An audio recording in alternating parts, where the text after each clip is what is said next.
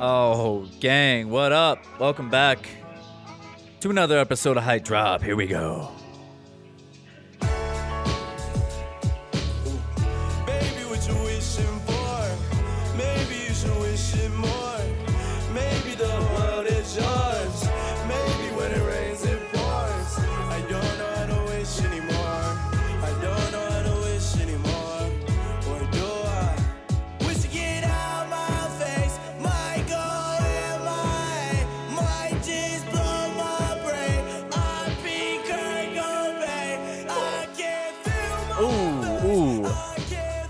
The drop, the heavy drop from Trippie Redd. This is Diplo featuring Trippie Redd. Song called Wish, which a friend of mine, Jace Eiley, who you guys know from the podcast, turned me on to, and uh,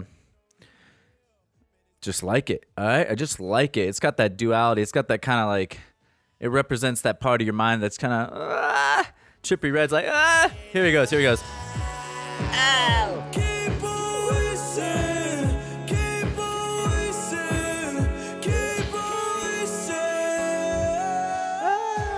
Yeah, you got to keep on wishing.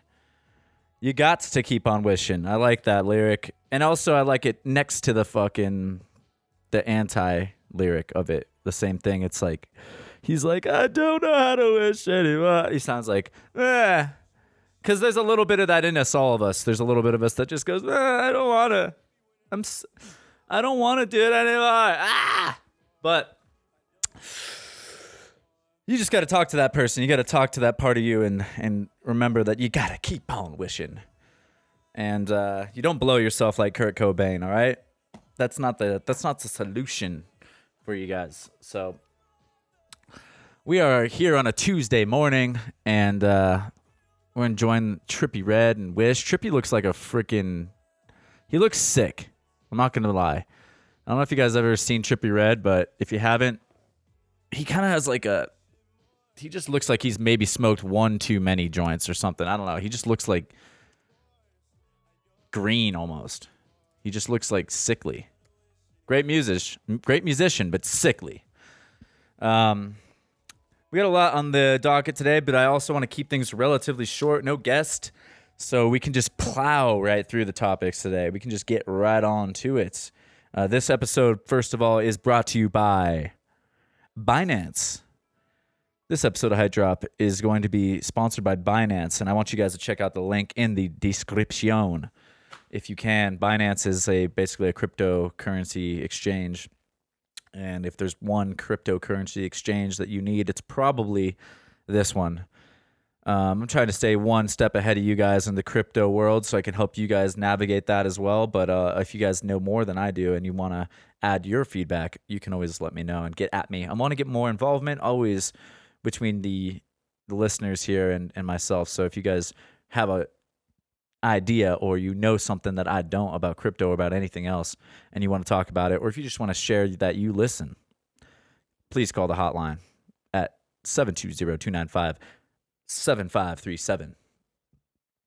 But yeah, Binance is this cryptocurrency exchange, and I want you guys to check it out and use the link that's in our description to sign up, and that'll help us get a little bump, and you guys get to explore this new cryptocurrency exchange and maybe start investing in your future.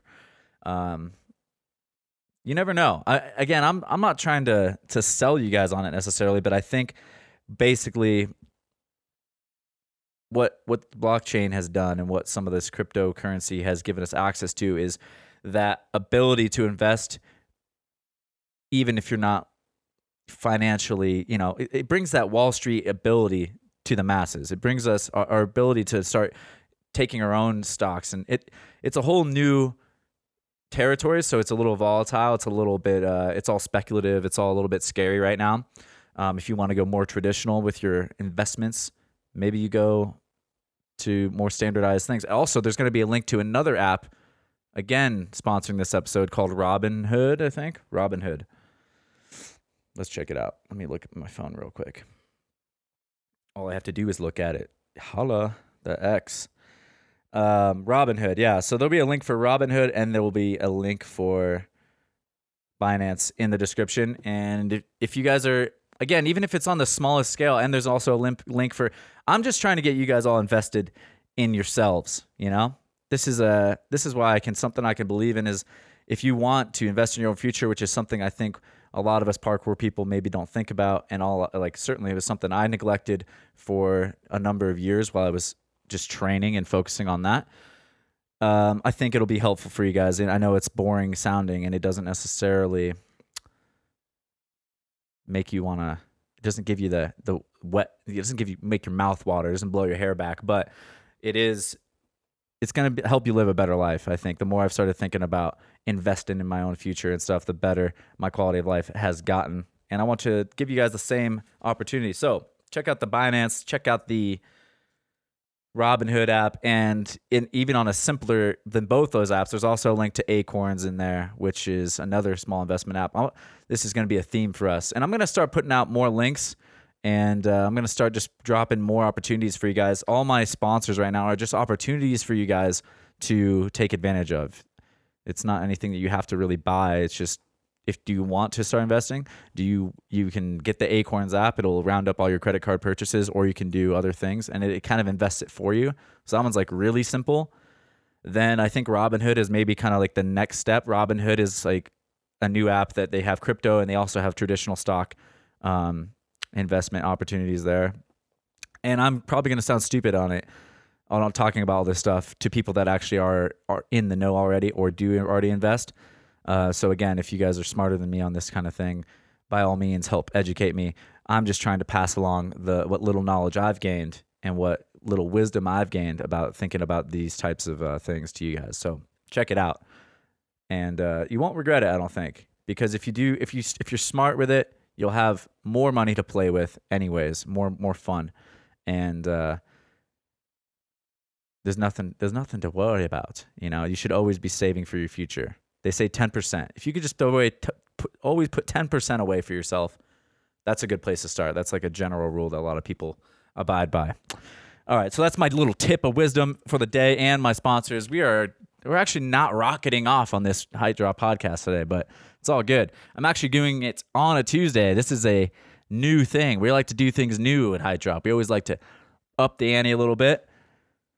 And today I'm going to, I've decided we're going to record on a Tuesday, release on a Tuesday. So it's the most current shit that you can think of. Got my coffee here. Another sponsor. Boom. We got M C two oil in the coffee from Onnit. Boom. Check that shit out.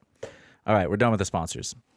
Let's get into my, the topics for today. First, I wanted to talk about Kai Willis, my man. This guy, this man, I should say, this full-grown human man-dime, this Adonis of a man, Kai Willis, who you guys should know as a a uh, co-owner of Storm Freerun and basically kind of the front man and and back man. He's kind of like the, he's one of the men. He's one of the most important figures in that brand, if not the most, and he does a lot of the directing, filming, and action, you know, in front and behind camera for all things Storm Freerun. He just put out a video on their channel, which I'll link, uh, with a one hundred stick challenge. So it's him doing one hundred jumps in, in a day, single day, one hundred jumps and sticking them all. And at first that kind of sounds like, oh yeah, I could do that. Uh, whatever, one hundred jumps. Especially if you're just thinking about doing any one hundred jumps. But Kai did not scrimp on any in any like category of the challenge, really. Like, it was actually super epic. He doesn't even like really go into it, or he doesn't he he actually visits like all these. If you've ever been to Brighton where he lives, if you've ever been there, there's lots of kind of like iconic spots throughout the whole seaside area and like within Brighton. And I don't know, it was like really cool because I visited now a few times and I got a pretty good scale for for all the challenges that were done. And He, he he first of all, he went in on some super hard challenges, like to be able to push yourself th- continuously throughout the day, and he kind of goes into it. I'll let you guys just watch the video, but I highly recommend it. It's super inspiring, especially to someone like me. Uh, Kai and I are the same age, which means we both turned thirty this year, if I'm not mistaken, and that's a beast. That's a beast, you know, at this age to to continue to push yourself that in that way, and it's kind of like a different direction to push yourself, a little more endurance of a ch- challenge. You know, Kai's Kai's technique is already impeccable. If you've ever trained with him, he's like just one of the most uh, on point just technicians with his footwork and just everything he does, he does really well. Obviously, he's been training for a number of years. He's been at the top level of the game for a number of years, so that's not surprising. Um, and he recently bruised his feet, so you know you kind of have to be a little more creative sometimes as you get older in this game. You have to be a little bit more creative to challenge yourself in a way that's not going to be destructive to your body. I think there's a number of practitioners that you see, and we talked a little bit about this in the last week's episode. If you guys didn't get a chance to listen, Try Hard Collective, much love to those guys. They're already, some of them out in Europe right now training. But we were talking about how parkour is a little bit harder on the body than than some of us have ever thought about or even used to care to admit. And uh, it's super it's super beast to see that Kai's so well conditioned that at this age he's able to push himself into this endurance challenge and and still have, you know, he had to warm up and stretch out and cool down and, and walking. Just part of the challenge was getting to all these famous spots all across Brighton and doing hard challenges at height. Lots of challenges were at height where it's not just mental. It's taxing on the adrenal system because you're doing scary stuff, even though you're probably not scared of it if you've done it many times before. Um, but these are iconic jumps, and you kind of you really have to measure yourself. You can't be you have to kind of start sticking things early. I think he had like maybe forty or, or something attempts where he didn't stick, and lots of his attempts and jumps were stuck first try, which again, if you're going to do a challenge like this, is is really imperative because your legs are going to give out regardless at some point. So you can't spend like ten, twenty tries on single jumps and single challenges. Um, and some of them, like especially the roof gap stick beyond the gutter. I don't know if you guys saw that. I've been to that spot. That's a that's a beast of a, a thing to. I don't, and it looks like he did that first try, which was insane. Uh, you know, I wonder how he feels. I wonder if he'll follow up on that. But much love to Kai for pushing it, especially as he, we're getting older. Again, I don't, I'm not trying to say that, you know, you're still in your athletic prime. I uh, I think up until thirty-two or something is is acceptable or is studied as being part of your peak era for men. But uh, but it's not as easy. That's all I'm saying. It's just not as easy to recover and to find challenges that inspire you. And that's a really inspiring challenge to me. So much love to Kai. I'm thinking about maybe trying something similar. I'd like to make it my own in a one way or another. Um, but I do like the idea of kind of visiting lots of sa- famous or known spots and just really, I mean, what I saw it as is he basically did a whole decade's worth of training in a single day. Like he did, he showcased the whole of his his ability to stick all types of vaults and jumps and stride challenges in in a day. And a lot of them were technical. There was a lot of variance. I mean, if someone if someone's goal was to just do all the challenges that were in that video within like six years of training, they'd struggle, you know, potentially, especially like going back. Um, a few years when, when it wasn't these all these things weren't quite as accessible, and they'd especially especially struggle to do it in the in the the clean like the, with the clean technique that Kai demonstrates. So I'm done jerking that sexy man off, and uh, but I definitely think you should guys all uh, all of you should listen, or all of you listeners should definitely go check that video out if you want to be a little bit inspired, especially if you're a little bit on the you know older. High high twenties, if you're in the mid to high twenties or early thirties or beyond, that kind of uh, that kind of video is is a could be an inspiring inspiring one just to know. I'm telling you that Kai is at least of twenty-nine years, so much love to that man. I can't wait to to try something a little bit different for you guys too soon here. I got some ideas brewing. Um, but I'm still kind of working myself. You know, the, one of the reasons why this has been a theme for me is because I am still correcting a lot of the damage I feel like that I did to myself while I was training without, with a little less regard for, for my longevity. Um, my, basically, when I was growing and becoming a better practitioner, my technique was getting better, but I was always just a little bit too keen to push myself beyond what I could recover from. And so You know, and I would I would push through injuries, and I was just kind of dumb. Like I, if I had, it's not that I didn't have the discipline to to stop training, because if I had known, it's it's really just ignorance. I didn't really know what I was doing to myself. I kind of figured because my body was feeling okay that I could just keep pushing, and I would just find my spots, and I would I would always work around it. And to an extent, you do have to do that, because you're never going to be one hundred percent injury free. And if you don't move, if you you know, it's just as big as it's just as big of a risk, they say, or some people would argue, when I would tend to agree, to to you know to not move as it is to move. Like I think I was talking to with my uh, my chiropractor, a, a a lovely man by the name of Kenneth Cowell, who was a parkour practitioner for about eight to ten years, and we were talking about this, and it's like you you move or you don't move at your own risk. Both are a risk. You know, if you don't move, you're just as likely to deteriorate as if you push it too far. So you got to be you got to be careful striking that balance. But um, you know, I wasn't I wasn't as intelligent, and I was just too hooked on on pushing myself. You know, it was hard for me to understand that I was going to be needing to take time off in the long term because of what I was doing. So you got to work on that slow progression, and uh, and sometimes you got to push it. But right now, I'm I'm still mating. I'm like I'm just trying to tune tune the bike up, tune the the boc- the body up a little bit more. I'm like rebuilding. You know, like I'm in the garage. You know what I'm saying? I feel like I'm a little bit in the garage, and I'm like I'm hung up. I'm suspended from. from beams and cables, and I'm underneath myself, and I'm wrenching on my body. I'm just, I'm wrenching away. I'm getting things all tuned up. I'm getting things aligned, and I'm understanding my body a little bit more. I'm kind of taking myself apart, putting myself back together so that, you know, my training from here moving forward in whatever I'm doing, not just parkour, but whatever I'm doing, is a little bit more sustainable, a little bit more just... I realize that part of what I love is just being able to move, and I really do love to push myself, but I, I have to be aware of this tendency I have, and maybe you guys have it, to push myself so far that I basically do damage that, you know, I eventually have to pay for. Anyhow, there's a little bit of a little rant on that for you. And uh, part of what I was doing to wrench on my body these last few days and last week is I took a, and if you notice, I'm probably going to throw it in the title. Um, Ido Portal held a workshop here in Boulder, Boulder, blah, blah, blah, blah, blah, blah. And uh, if you guys don't know who Ido Portal is, you should check him out.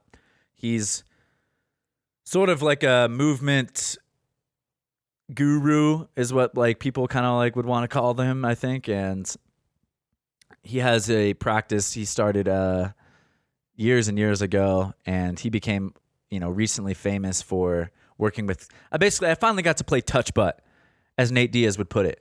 If you guys watch the Nate Diaz Conor thing, basically Ido Portal worked with Conor McGregor in his lead up to uh one of the Nate Diaz fights, if I think the first and maybe not the second one, or maybe a fight before that. I think a few fights, like the Chad Mendes one, maybe even. He was working with Ido Portal, Conor McGregor, leading up to some of his fights, and that gave Ido even more exposure, like a huge, especially in the fighting community, a big exposure. And a lot of people were talking shit because, you know, what Ido Portal does is he takes a huge, a very broad scope, hugely broad uh, perspective on movement, and it's a very generalist approach. It's not, you know, his whole point is to not specialize in any one thing. If you if you do parkour, if you're practicing parkour practitioner like I am, I'm a specialist, he would say, in parkour movement. And even more so, I might be a specialist in like strict parkour or like speed, and less so in the acrobatics, personally. And there's lots of, you know, ways you can specialize. Be any any type of movement that isn't that is geared towards a goal that isn't just for the sake of movement, basically, is what he describes as specializing.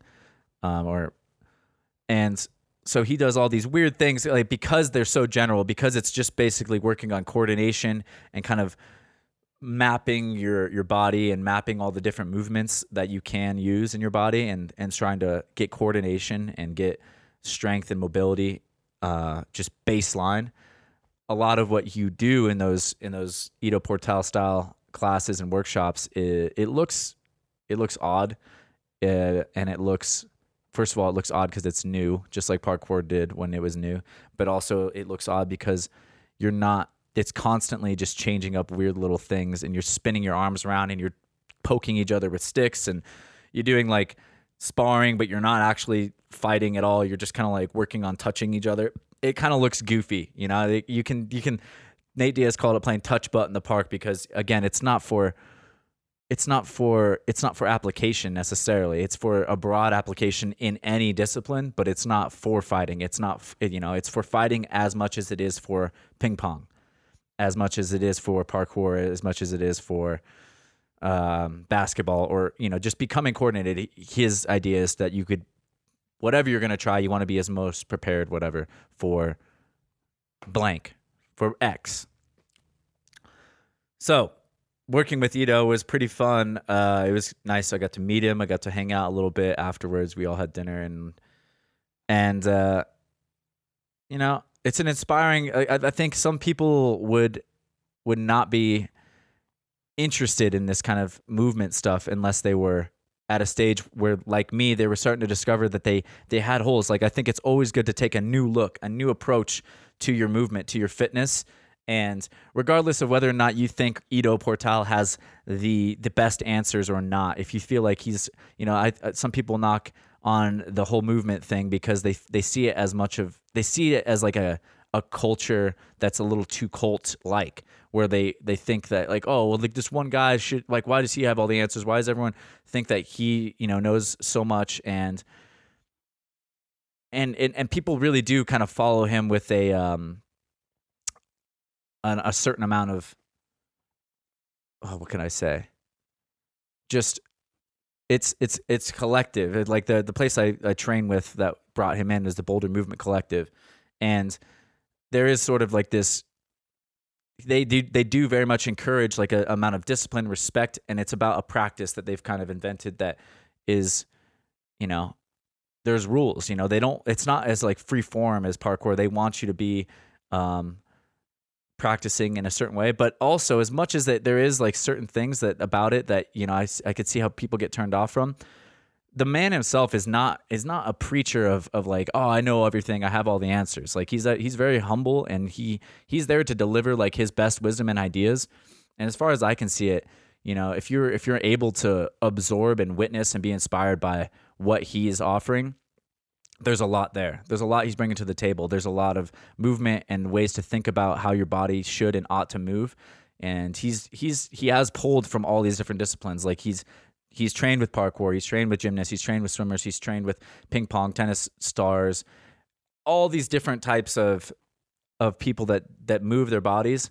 And he has distilled down and tried to draw some through lines between all of them and be like, what coordination patterns are important, what blah blah blah, like what strength, what should you be able to do, what should your body be able to do just baseline to make you potentially good at anything.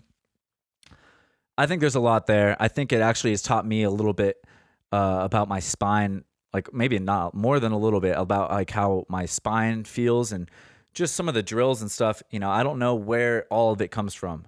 I know that it's It's borrowed from many different things, but he'll be the first to tell you that it is borrowed. He he'll be the first to admit that this is this is all just recycled information, and and it's just about getting a new look and getting new angles and trying things out. And so I don't know. Um, I don't think that, you know, if if you are in the in the camp of of uh, which I have heard of some people being in the camp of just being a little too skeptical of him, I would open your minds a little bit and just check it out, because there is, there's, especially for parkour, you know, there's yoga, there's, there's, this is like another style of, of movement that has offered me new insights into my body, new insights into my training. And, um, I don't necessarily want to, sp- I mean, you know, I feel like if you only follow an Ido style movement thing, then in a way you're, you're, it's an oxy, it's almost a, uh, Uh, is it oxymoron? No. It's like hypocritical in a way, because even though he has this generalist approach, I think it does apply to everything. But if you only do that, if you only do Ido, and I think he would agree, then then you are specializing in the generalism, which is counter, you know, productive to the whole point of the practice. I feel like you have to also go outside of that. Try, you know, maybe you have other interests in fighting or in parkour or in swimming or whatever the fuck you want to do. Um, and that's the only thing I think that you can say about some of the people that do follow him, is that they want to just basically follow him like he's a guru, like he's the most intelligent uh, movement practitioner and has like all the answers, and he has a lot to offer. But I think the message is also you have to explore other things as well. Like if you're if you only do what's in the in the in the movement, what Ido Portal practice, then you're also missing the point, because it is there to help you for other things, other areas of interest, as well as um, maintain the body. There's a lot of there's a lot of good things there, and it's very uh, informative on, you know, it's it's like. It's odd too, because it's not challenging the way that parkour is challenging. Mentally, there's really nothing that hard uh, in terms of fear. There is like hard puzzles to solve though. There's like hard things. He'll, he'll have you swinging your arms in different directions. And what you're doing is you're mapping new new patterns of movement into your brain. So um, you become more versatile. You become more, you know, and I think that this is a weird theory, or this is, it's not weird necessarily, but it's a, it's hard to describe without sounding like you're, uh, I don't know, just dumb, I guess, because I, I think I'm going to sound dumb a little bit right now. But basically, if, when you're moving, when you're moving in new ways and you're you're pulling, you're you're expanding your your nervous system's capabilities, you're actually, I think, opening up new, you know, this is important to expose yourself to new things. You open up new consciousness. You open up new areas for, or ways to think. You know, when you open up a new movement pattern, you also open up a new thinking pattern. You know, I think it's one and the same. So I think, you know, that's what I really like about training with, with Ido and with any of these guys and, and any practice. And I really like what Ido brings to the table, because it is a different approach. It's a very restorative thing. It's helped me kind of understand and, and be able to get my body in a better place than it was. Um, just like yoga has, just like, you know, parkour has even, and just like, you know, parkour actually probably has taken me the furthest, because I was so passionate about parkour that to try to optimize for it, I had to learn so much about where I was going. And that actually led me into yoga, and it led me into, into Ido, you know, Portal style movement. Um, and I wouldn't have had any of that interest without parkour. So, you know, and then skateboarding even has taught me, everything teaches you something else. So I think it's important to keep trying and doing new shit. And, uh, fuck, what am I saying now? We're going off. We're going off. And that's why I'm going to go hiking and go Tim Sheaf on all you motherfuckers. I'm going to go Tim Sheaf, and I'm going to run down the mountains. And everyone's going to be making fun of me for uh, for running instead of uh, jumping. But uh, I just like to explore new things. Like part of what you get into when you start training parkour, and I think like why parkour brings so much to the table, is because it offers so much area of explored, unexplored territory in your mind that you can learn all these new things and gain all these new ways of thinking, gain all these new skills that, you know, apply to your mind, apply to your body. Um, but what happens is you start specializing more and more, and you go, oh, you know what I'm good at? I like, I'm like good at footwork and running jumps and big dive kongs. You know, that was like things I was interested in, or swings, lachets. And, you know, you get this positive feedback loop where you get really more and more fun out of so smaller and smaller, like more specialized techniques. And what can happen, and what happened with me, is I started to do damage to my body, because I was, I was basically just trying to push one areas of one area or a few areas of my movement so far that my body became less capable of even basic things, you know? And so it's just like to be, to be a contortionist, for example, you're not going to be able to deadlift probably, or power lift certain amounts of things. If you specialize in any one direction so far, you will lose areas of, or other areas of movement. And the more you push in one direction, the more areas you'll, you'll be shittier at, basically. Think about a, uh, what can I think of here? What's the most specialized thing? I mean... Arm wrestling. You know, if you're an arm wrestler and that's what you do, you, like you have you have one strong arm even. You won't even have two strong arms. You have one fucking strong arm, and you won't be able to do pretty much anything else if you're an elite arm wrestler, because all your devo- all your energy is devoted into your one arm. That's not the kind of like thing I want to do. And parkour has already kind of bring brought me into this full body capability approach, and I'm I'm just trying to expand that further. So anyhow, check that out. If you guys have questions for me, if you want to learn more about how that uh, workshop went, hit me up. Hit me up. But uh, I think you'll see, you know, as I start changing, I'm starting to redefine the way I want to move. and I'm excited to get some new tools from from all different disciplines. All right, moving the fuck along. Oh, Jesus, sometimes I feel like I am just, just blabbing. I hope you guys dig it. Anyhow, we got twenty-one, or excuse me, twenty ten vision, by the way. I just got my checkup on my eyeballs. This is a little B, Brandon, Dougie Fresh check-in. I got twenty ten vision. I can see really well. So shout out to Bayer Lasik Boulder Eyes for laser blasting my eyes and giving me the best vision I've ever had in my life. Um, it's pretty wild to think about, but I used to have, I used to, you know, when you, when you go to the doctor's office, I couldn't see the big E. The first one was blurry. I couldn't see the E without my contacts in. And now, but what twenty ten vision means is that at ten feet, or excuse me, at twenty feet, I can see it as clearly as if, as if I was standing ten feet away, which is nuts, which is slightly like a superpower, which is making me slightly gangster. So yeah, get that laser eye vision, get that P R K if you can, if you can afford it. My next upgrade, I had a crazy dream where basically I was, I was pushing like metal out of my hands and feet. It was like a nightmare. I was squeezing mercury, basically like a, like a silverish metallic, like metal Mario juice coming out of my pores. And I was just ah, squeezing it out of my hands and palms. And uh, I took that as a sign. You know, I've done some research on it already. So I know it's, it's, it's a lot of people think it's really bad for you to have these metal fillings in your mouth. And especially because the the a lot of, as people discover more and more about your mouth and dental health, they are, you know, what I'm hearing is you your mouth is basically like the canary in the coal mine of your body. Like if your mouth is healthy, your body's healthy. If your mouth is shit, your body's shit. If your breath smells like shit, your body smells like shit. If you got shit breath, you are shit.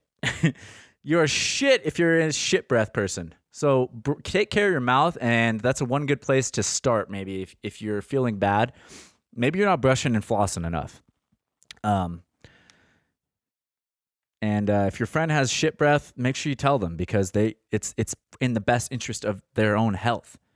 Not even like, you know, it's hard to bring that shit up, especially in America. I feel like in other countries, people just kind of come out with it. A little pe- people are a little more frank up front, forthright with their thoughts and feelings, even if they're going to hurt, but the truth, really. Um, and maybe it's because I live in Boulder and it's kind of a bubbly bubble that people are almost overly concerned with being polite sometimes here. But call your friends out for shit breath and um, and just do it out of love. You know, you love them. You'll put up with the shit breath, right? So they must know that, that you love them anyhow. And uh And let me know if I have shit breath one day. I got to take care better, better care of my oral health. Uh, I'm I'm I'm always up on that. I'm always trying to be flossing. I'm flossing the old-fashioned way, the actual floss. But yeah, I want to get my metal fillings removed. I think that nightmare was enough. I think I've heard enough now. I've heard enough, and my body is like literally in my unconscious mind. And maybe it's because I was researching it, but my unconscious mind produced a dream where I was squeezing painfully, I might add, metal juice out of my pores, out of my like glands. It made no sense. It's hard to describe, but um, there's got to be a reason for that. I think I'm going to try to get rid of these metal things in my mouth, and uh, it's going to be expensive, so that's going to suck. But it's not going to be as expensive as correcting my vision was, so we all good. We Gucci, we Gucci. Um, speaking of my health, I don't know why we're doing it. We're doing an episode on my health, and this is just the B Dougie health breakdown. Hope you guys dig it. Uh, I just got more updates from my twenty-three and me. If you guys ever did your twenty-three and me profiling, which is they send you a tube, you spit in it, you get some, you send the tube back, and then they give you some information on your ancestry and a bunch of other stuff. They updated two new genes, and this is the scary part about having this this twenty-three and me platform is. Every so often, you'll get an update, and they're like, oh, we discovered a whole new uh, few genome traits. So now you can know if, you have, if you're predisposed for Alzheimer's or Parkinson's or cancer. And those were actually the three things that they found new traits for. And so uh, you you go into your report, and then it's like, just so you know, this is sensitive information, and there's a whole bunch of other things that could contribute to Parkinson's and Alzheimer's and cancer, and it's not even blah, blah, blah. Like, they try to give you the full thing, but of course you're going to just eventually just look at it and be like, fuck, or whew, huge relief. Thank God for me. Huge relief. I don't have the two cancer genes that they found. I don't have the Alzheimer's, the five Alzheimer's, or I think it was five or four Alzheimer's things that I could have, and I don't have the two or three Parkinson's things I could have. So I'm um, at least at least genetically I'm not as at risk for late onset Alzheimer's, Parkinson's, or cancer. Suck it, suck it, diseases out there in the world. I'm gonna live a long time, and thank you, Mom and Dad, for having a diverse genetic foundation for me to build off of. I think. Uh, What happens is they, you know, what's funny is like your teeth and your eyes get fucked up when you have a wide base, they say, or I, again, they, it's fucking hard to remember who tells you things anymore, but I heard this and it stuck along with me. So I'm going to trust it. But what I think I've heard is if you have, like, my parents are from different continents. My dad was born in Paris. My mom was born in Peru. And so I have like a pretty wide ancestry combination, combination coming in. Uh, my dad's got lots of European stuff. My mom's got like some European, like some Spanish, because that's who invaded Peru. But mostly, you know, even a, a, a percentage of just native. And if we could go through my ancestry, we could go through it. I got some As- Ashkenazi Jew in me, zero point two percent. What up? Shout out to Ido Portal for that one. Um, and we got, what else we got? I was uh, three point three percent sub-Saharan West African. So... You know, when I watched Black Panther, I just felt three point three percent more in touch with that movie, which was nice. And, uh, but I don't think, I don't, I want to see other numbers too. The, here's the thing is like, they're going to keep, it's going to continue to get more and more, um, specific. They're more accurate. Like the first, they didn't know that where I was at first when I got the test done, it was just like, oh, you're South American. Now they like, oh, you're Peruvian. Like they can, they've already advanced that much. They get more data back and they're starting to like narrow in and hone in. And we're going to find out more and more from my D N A as things go on. But I wonder if we'll find out more about D N A as well and see, and see like what kind of information is reliable and what isn't. Um, anyhow, no cancer, no, no Alzheimer's, no Parkinson's. At least for now. So that's good. Um, let's keep going. Let's keep going. We got guns. We got guns coming. You know, there's a big hot topic in the the United States and probably all over the world about guns. And, you know, it's a huge thing. And I kind of want to get someone on here that's intelligent about it. Um, if you guys know, of course, my roommate, best buddy, Knox, you know, we have been homies ever since he moved out here. And... Um, he comes from a D C and he comes from a family where they have, they've always had guns and he had guns growing up and like he has gotten back into guns like since, since like, you know, over the last year and a half. And it's been uh, interesting because I didn't have any kind of gun contact growing up. I didn't, I wasn't into guns. I never really held the gun until I was in college and I was never really exposed to it or felt that they were uh, necessary or a part of a part of my life, you know? And part of that is because I grew up, you know, in an area where it wasn't really necessary. And like, yeah, there was, it was, you know, it was pretty middle class, like well-to-do, like just chilling suburbs of Denver and Boulder areas that I was living in for the last, you know, twenty years. But I'm starting to get into more guns because I think, you know, part of why I, uh, I like the idea of them is because I was, I'm, I'm, I'm still, you know, I'm skeptical of them. And again, just like with the movement shit, I'm trying to get myself exposed to these different areas, new ways of thinking, new styles of thinking, new areas of interest. And, you know, I've always had this adversity towards guns. I don't, I never really thought that they were necessary and I never really understood why people really want them. Um, And as I've gotten more into the culture and as I've become a little more accustomed to being around them and, and started, you know, and, and with Knox checking out and understanding guns and understanding why people have them and want them. And, uh, you know, I still think that people get a little too crazy about it, but I'm still going to continue exploring into this area because as much as I, because I lean the other way, because I lean away from guns, I want to lean into them because I want to find out what I am not understanding. I think it's always good to keep your mind open. And so I'm buying a gun, uh, a new, a new gun, and I'm going to start building it out. Basically, I bought, I bought like this Polymer eighty, and this is an interesting thing that you can do. You can buy, you know, and this is this is what sketches me out. It, it's not sketches me out, but this is one of the things that's like weird about it. You have, because gun people always want to like bend the rules so that you can have more, you know, it feels like. They always have loopholes and ways to get through, and the N R A is always lobbying to kind of create, you know, more space for themselves. And part of that is because they want to, you know, for them, the Second Amendment, whatever, is super important. For them, being able to bear arms, being able to protect yourself is really important. And, you know, I don't know. It's it's tough for me to wrap my brain around still. Like, I, I have a more optimistic view of the world, perhaps too optimistic. That's what I'm interested in, is I think as I understand more and more, as I grow, I've grown older, you understand a little bit more of the the seedy side, the dark side, the darkness of, of what you might experience in the world. And as you travel the world more, I think that's part of the reason why I want to become more interested, more exposed to guns, is I think it's a microcosm for just the world. If you understand why,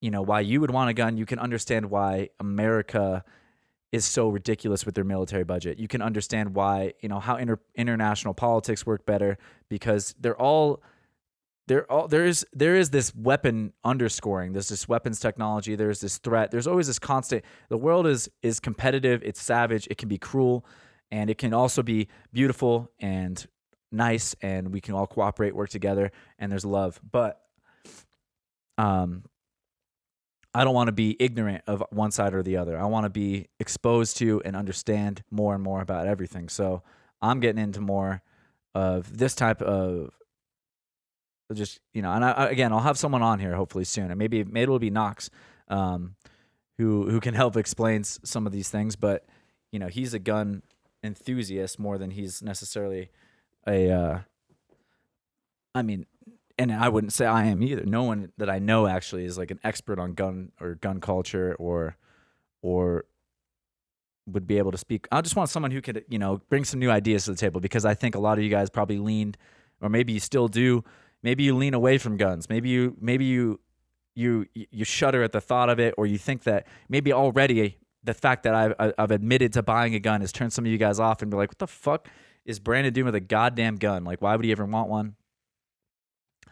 What a moron. What a dipshit. Like, who do you think you are? Why would you need one? You don't need guns.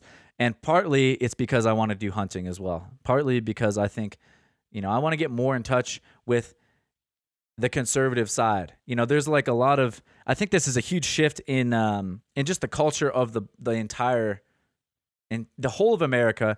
You know, the radical, the the left-leaning side of of politics is getting is getting a lot of attention, but it's also getting, it's getting itself into little areas where it's starting to make people, people like me who subscribed to, uh, to it perhaps a little too much, even, I would say, who, who, who sided on this, you know, and I'm not, I'm not wearing no MAGA hats. I'm not saying that. I'm not saying I'm like a, a Trump, Trump nationalist or whatever the fuck, but I'm just saying I, growing up, and I think a lot of young people are like this, lean towards a more optimistic, more progressive view of the world, and I think that's that's natural. But I also think there's a there's a whole reason, there's many reasons why people are conservative in their beliefs or in their the way that they behave and act, and I want to understand those things at least. I don't want to run away from them or think that those people are stupid or just, you know, I want to understand everything about uh, the duality. You know, you got that duality. We got that song in the beginning. You got that wishful nature. You got to keep wishing. You got that other nature that says, I might go Kurt Cobain and blow my brain. And uh, I'm not saying that's right and left or, or anything like that. I'm just saying that there's dualities to everything. There's that part of you that thinks the world should be safe and nice and we shouldn't need guns. But there's the other part of you that understands the reality of the situation might be that you might need to protect yourself. And it's certainly not going to be harmful to at least understand what protecting yourself means and what it could mean, you know, and that doesn't necessarily mean that you have to be a gun nut. I don't know. I want to explore more of these thoughts. If you guys have any ideas or thoughts on the matter, please chime in. Get me, get me out, get at me in some comments. We're going to take this podcast in all types of directions, though, is all I'm saying. I want to expose you guys to, to some of the more other things that I'm doing. So there it is. Buying a gun, and what I was getting at earlier is I'm building a gun. I'm building a Glock nineteen, basically, which is like one of the world's most popular pistols, popular handguns. And what you can do now is you can buy this thing. It's called a Polymer eighty. This is this is what's un- this, and this will freak some of you guys out, as it freaks me out a little bit. But that's why I'm leaning into it. You goddamn understand? You understand? You you lean into these things. You're gonna understand more if you put yourself in that discomfort, that uncomfortable zone. I think it's much better for you than sticking your head in the sand. So because I'm uncomfortable with it a little bit, that's why I'm interested. So I'm building out a Glock nineteen, and I'm buying this thing called a Polymer eighty, which Polymer eighty is this company. They make a, basically a polymer, which is a plastic, where they make a lower a lower part of your gun. So it's what's interesting about it is basically I'm buying a gun without actually having to register or do background checks, because what happens is, you know, you have to have a serial number on on complete handmade, or, you know, handguns, pistols, rifles, whatever the fuck. If you can buy the gun, you almost always have to have a serialized number registered to you, background checks, blah, blah, blah. But because gun people are so into guns and they like to, you know, again, it's an area of interest that has been thoroughly explored. They they they know and they can bend the rules and, and work around the law in ways that are fascinating in some in some ways. And so what happened is there's this company that has this patent on Polymer eighty. So they create a they create the bottom part of the gun for you, but it's because it's not a gun, because it's just a piece of plastic that you actually have to modify. You have to drill and shave down yourself to to make it into a, a actual ready-made, like a, a working a working firearm. They can sell it to you over the internet, online, boom, and if you're interested, and then you can block you you can buy Glock nineteen parts and build it out. Or you can buy, you know, they have a number of other handguns and, and even like A Rs and, you know, things that'll really scare some people. So um, I won't even like go into that because, first of all, I'm I'm still not very knowledgeable on it. I'm just delve, I'm dipping my toe into this world a little bit, but I'm also um, fascinated with with exploring this this new domain. But yeah, this gun, you know, and because the Glock nineteen, because there's lots of these parts of the guns. There's this, there's the slide, there's the barrel, there's triggers, there's the magazines, obviously, there's the ammunition, and all these things. Like, you know, only the part that, the only one part of the gun, like this is an interesting part. Again, like this is how gun law works. Only one part of the gun has to have the serial number on it. Only one part actually is the gun that you, like if you're going to sell that part to somebody and, and it is the serialized part, then that's when you have to get, um, you know, background checks involved and like do do due do, do, do diligence, excuse me, to do it legally to sell those those pieces of the gun. But there's other parts of the gun, like the trigger is just a piece of plastic or a piece of metal, or your sights, the sights on the end, on the front of the gun, like those are just pieces of of plastic or metal or whatever that, you know, they're components of the gun, but they're not they're not they're not regulated in the same way. And the part, but And what's interesting is because the Polymer eighty isn't actually a working firearm, because you have to modify or do some things outside of, of what you actually get to to make it into a working firearm, you can get it over the internet. So it's an unregistered firearm, which is interesting. And uh, again, I'm, I, I don't know. Maybe you guys have some questions for me. Maybe you have some thoughts on this. If you guys want to get in, please get involved. And if you have a, or if maybe you want to come out of the woodwork and tell me about your your firearm experience or your your knowledge on it, or whatever you guys think on the matter. I think it's an interesting thing to start discussing. And uh, and again, I I think what's interesting to me about it is not just that, you know, I'm understanding what types of things you can do, but I want to be able to build out a gun, understand the mechanics of, of firearms, and see, and really understand how they work by building this out. I think I'm going to learn a lot more than if I just bought something off uh, ready-made off the street or whatever. And um, again, if you're going to do something, you might as well go balls deep, right? So I'm gonna I'm gonna understand a lot more as I start building this handgun out myself and and filing it down and, and creating it from scratch, customizing it, and and working myself into an area. You know, I want to get my hunting license. Again, I want to explore these these more conservative areas like hunting, getting your own food, getting being a little more independent, less dependent on uh, the the systems that be, you know, and being a little bit more self-reliant and understanding nature a little bit. I think it helps you understand nature. You know, there's progressive human thought tries to push us into the future, the unknown of like these, you know, the technologies that we've created and and things like podcasting, like this shit didn't exist. It's really cool. But it also, if you go back the other way a little bit, you also learn a lot. You learn a lot about human nature when you explore why you might feel like you need to defend yourself, when you explore killing your own animals for food and understanding, you know, life probably a lot more by doing so. You know, I've never hunted an animal, but I eat meat.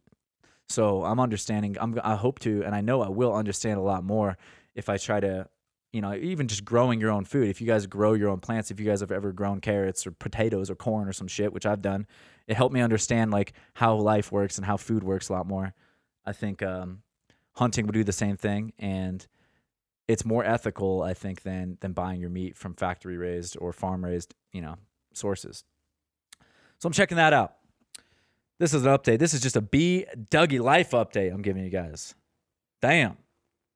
Um, but I hope you guys are getting more involved. I hope we'll get, you know, more of you guys interested. And I want to see who's, what kinds of responses you guys are, or what kinds of topics you guys are more interested in. But let's go into the uh, final few things here. Let's go to the television recommendations. I'm going to give you guys some some things that I'm watching. One Strange Rock. I'm watching this One Strange Rock right now.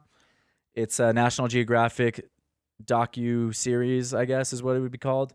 And it's basically all the all these astronauts that have spent time in, in the orbit in space stations or or doing spacewalks or whatever, and telling the, the story of the Earth from from this as far away as we have pretty much gotten perspective. So lots of shots of the Earth from satellites, lots of tales of what people see when they're in space and like how they understand the Earth better from from being outside of it or off of off planet, you know.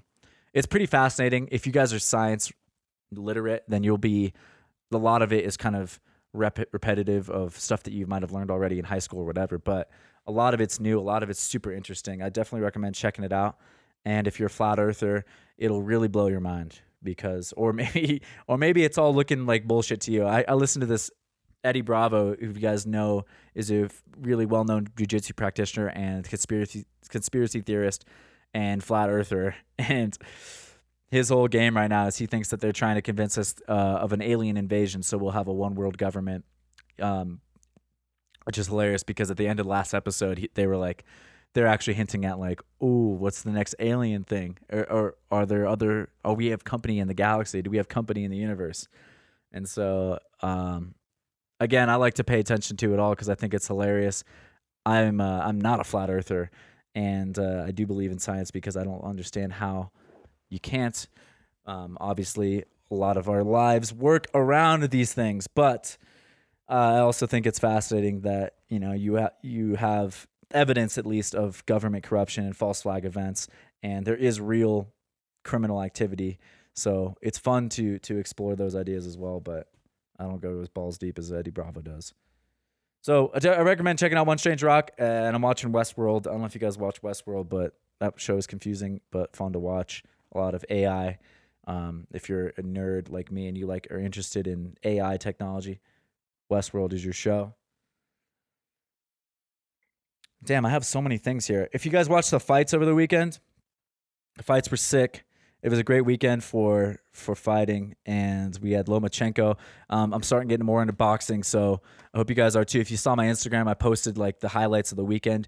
Lomachenko knocks uh, Linares down or out basically with a liver shot, just a hard body shot in the tenth round, and it was definitely Lomachenko's um, toughest test. I think he, his first professional knockdown in in the boxing ring, but he also set an incredible record. The first. Or he was he's he's achieved three division weight or three divisions champions. Fucking Jesus Christ, he's he's got three belts in different divisions now, within twelve pro fights, which is basically unheard of. I think Uh, Oscar De La Hoya did it in like twenty-three fights or something like that, and like Floyd in forty and thirty-seven fights, and Manny Pacquiao in forty something fights. Um, but it's just phenomenal to watch Lomachenko um, do his thing, and he's just got incredible footwork. And what is so amazing to see is you still see, even in, in a discipline as old and as with a, with such a long history as boxing, that someone can come out, someone with new footwork, with just a new approach to the game, and completely change the way that the game works, and and has this new formula that he's just dancing around guys and fucking them up and uh, just doing damage. And he fought like a bigger, um, taller boxer that could take and absorb a lot of the shots. You know, that's why it took out, it, it took to the tenth round, but but it, it was, you know, and after his knockdown, he really got more focused, it seemed like, and he just got him out of there. But um, it just gives me excitement for, for parkour, especially just knowing that people are still going to, you know, Pasha has been taken. He's been really creative. I think shout out to Pasha for just exploring again, like new areas. Like every, everyone gets caught up sometimes in these specialist areas, but I like to see people are getting into that innovation again. And Pasha is putting out a lot of posts recently of doing shit off of the edge of like this cliff into a sand pit. And I applaud that. I just applaud that. Triple backflip into a sand pit, and like these crazy, uh, exaggerated flips, uh, round off, back, stall, back again. Incredible stuff from Pasha. Always be, always a pleasure to watch him. He's been in, he's one of those people that innovates and always innovates. He's innovated for, for the last eight years, like unquestionably.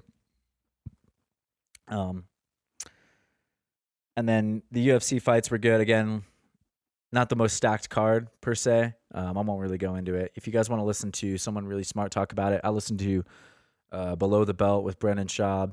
It's a it's the fight podcast that's going to get you the best information generally. Um, and if you want to get more into that stuff, by all means, it's one of my favorite podcasts though. And what I learned from it recently is that Deontay Wilder Anthony Joshua fight is apparently in the works and set. You know, they're working towards November eleventh day date in Las Vegas, apparently not in uh in in the U K like you might expect, where Anthony Joshua has fought all of his fights before. But that's going to be so goddamn hype. I can't wait for that fight. Um, another liver shot was landed by Aaron Pico, who's like this phenom in Bellator, who also fought over the weekend. First round, just just destroyed this guy with one fat liver shot. I think he he got him with an uppercut as well, but just the liver shot is what ended it. The liver shot just took him down, and he beat him over, just gorilla pounded him until the, the ref stopped it. Um, all right. We are we are going balls over the walls on this episode, and I got one last thing I want to talk about because I thought it was kind of funny and kind of I have I have a uh, I have an opinion on it at least. So I'm going to share it with you guys. What is this flip check bullshit? I got flip checked um, recently. And I do not begrudge anybody who wants to do the flip check thing. Really? If you're if you're into that, what happened is actually one of our listeners who much love to to Cody Trung. He he he tried to get me on that flip game, that flip check life. But here's my policy. If it, if it was one thing when it was like the ice bucket challenge and it was for ap- apparently at least a good cause, although it, it spreads awareness, but really like what, what does it do? I don't know. I guess it spreads awareness if you have a following to, to do like a, a, a fundraising for Alzheimer's or whatever. Or actually, I'm not sure what the I'm not sure what the ice bucket challenge was even for, which goes to show that it it becomes about the challenge more than about than about the charity anyways. But if you guys want to participate in it, yeah, do your thing.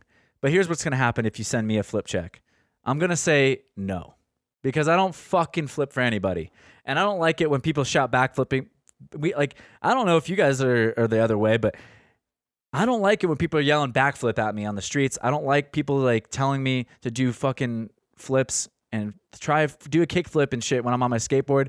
That kind of shit is what I want less of in the world. So I don't know why we're trying to increase it. We're, we get it from all ends anyways. We're getting it from people that watch The Office, like do a fucking backflip when we're when we're just trying to train and do our thing.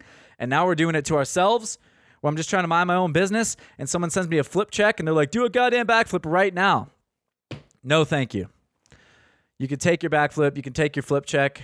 I asked Cody, I was like, what happens if I don't do it? He's like, uh, nothing, you know, obviously you just do you. I've kind of felt like a dick, so I'm sorry, Cody, but that's what happens, man. You ain't going to get me to do a flip unless I want to. And if I want to, and maybe I'll do a flip, and I'll think of Cody next time I do it, because at least he he had the guts to call me out, and I appreciate that, at least trying to, to do what he, he thinks is going to maybe spread the flip challenge. But what the fuck are we doing? Flip checking each other, you know? I hate that shit. I don't like being told to backflip. Personally, I don't like it. You know, I'll do a backflip when I want to do a backflip. And uh, if we really know each other well, you can you can call me on odds. I like playing odds. At least I have a, a say in it. Give me a give me an option. Give me the odds on it. But if you're just gonna call me out and all of a sudden I gotta do a backflip, I don't play that game. If you're good at something, never do it for free. Heath Ledger, duh. That's the wisdom right there. And uh, maybe it's because I'm old. Maybe it's because I'm forty-five thousand years old and I, I don't want to do flips at will anymore. But you won't catch me doing flip checks, and I won't be flip checking you guys because, you know, I feel like your your training is your own. And uh, I don't know. I don't know. Just don't fucking flip check me unless uh, unless there's something... Unless there's odds in there. Unless, give me some odds, and maybe I'll give you the odds. But if you're just going to tell me to do a backflip, then you're just as you're just as lost as the guy on the street just asking me to do a backflip, you know? For no reason. I don't do this shit for you. I am not your monkey. I do not dance for you. I do not smash cymbals together and uh, wear a tiny little hat. Sorry. But stick up for yourselves, guys. If you don't, if you don't want to do the flip check, I want to know. If you're on the anti-flip check status train, or if I'm alone, maybe I'm just a fucking grumpy curmudgeon and I just don't like to do flips, and you guys can call me Oscar the Grouch, but take your flip check and shove it up your ass. Um, and not really, though. I love you, Cody. I, I appreciate you listening. I, I'm not, I'm just teasing, but uh, I won't be doing flips. I won't be doing flips just because of a hashtag. Sigh. Um... But that's just me. That's just me. I'm just not I'm not in that mindset where I think it's just fun to do a flip. I want to I want to have a reason to do it. Um All right. That's plenty for this episode. Jesus. That is plenty. That is probably too much. Uh hope you guys enjoyed that one. Thank you guys so much for listening. Again, this episode was sponsored by Binance, and it was sponsored by What else? It was sponsored by uh, Acorns app. It was sponsored by the Robinhood app. It was sponsored by Onnit. All these things you can find in the description. If you follow the links that we put in the description, then you can not only take advantage of whatever offerings these guys might have, um, invest in your own future or invest in your health in supplements or with supplements from Onnit, but you'll be helping out the podcast by doing so.